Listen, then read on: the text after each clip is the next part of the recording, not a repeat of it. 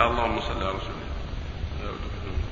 آه، سمعت شيء. آه، باستقراء آيات الربا في القرآن الكريم يتبين أن صاحب رأس المال هو المستفيد وهو صاحب المنفعة وحده والفقير هو المتضرر وهو المظلوم.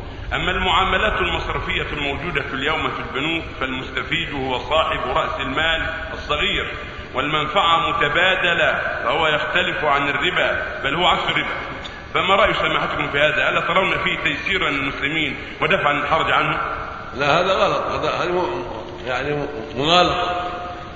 فالمستفيد هذا وهذا. المقترض قد يستفيد. يبني عمارة يتزوج يقضي دين ويصبر على الزيادة التي سموها الفائدة. والبنك يستفيد لأنه يصرف هذه الأموال في أموال في جهات كثيرة يصرفها في معاملات كثيرة. في شراء سلع وفي صرف أموال بأموال يستفيد. واخذ القرض قد يستفيد أيضا فيما اقترض لأجله. في شراء سي في شراء سيارة يستعملها في زوج تزوج في عمارة في قضاء دين عليها قد قد أشغله صاحبه إلى غير ذلك. قد يستفيد هذا وهذا. فكل منهما مستفيد. وإن كان بعض أهل الدين قد يكون مضطرا قد يكون محتاجا إلى الدين وإلى الزيادة التي يسمونها الفائده لكن هو مستفيد وذاك مستفيد. كلاهما مستفيد. الذي أعطى المال ويعطى فائدة هو مستفيد والبنوك مستفيدة فائدة أكثر لانها تصرف تصرفات كثيرة باموال عظيمة ويحصل لها فوائد كثيرة فهي أيضا مستفيدة.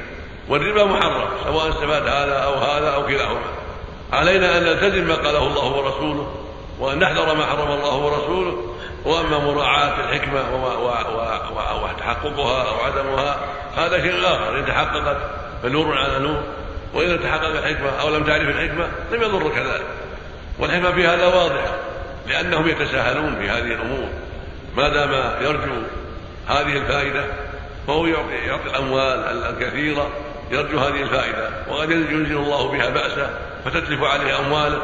وتنزل عقوبة في صاحب البنك فيفلس وتذهب الأموال الكثيرة هدرا بغير فائدة لهذا الذي وضع المال. فيخسر هذا وهذا نسأل الله العافية. ثم لو قدرنا أنه ربح ربحا كثيرا وأنه أراد الربح فليس هذا عله في الربا بل هذا مما يحرم الربا. إذا كان مضطر يمنع من الربا وهو مضطر ومحتاج فكيف بالذي هو متساهل ويريد الزائد زيادة ويريد الفضل ويريد التمتع بالزيادات وليس مضطرا إليها. فهو أولى بأن يمنع من تعاطي الربا. نعم. هو يا شيخ حفظه الله هذا ترى نفس الكلام اللي ورد في الرسالة التي هذا من هذا من هذا من هذا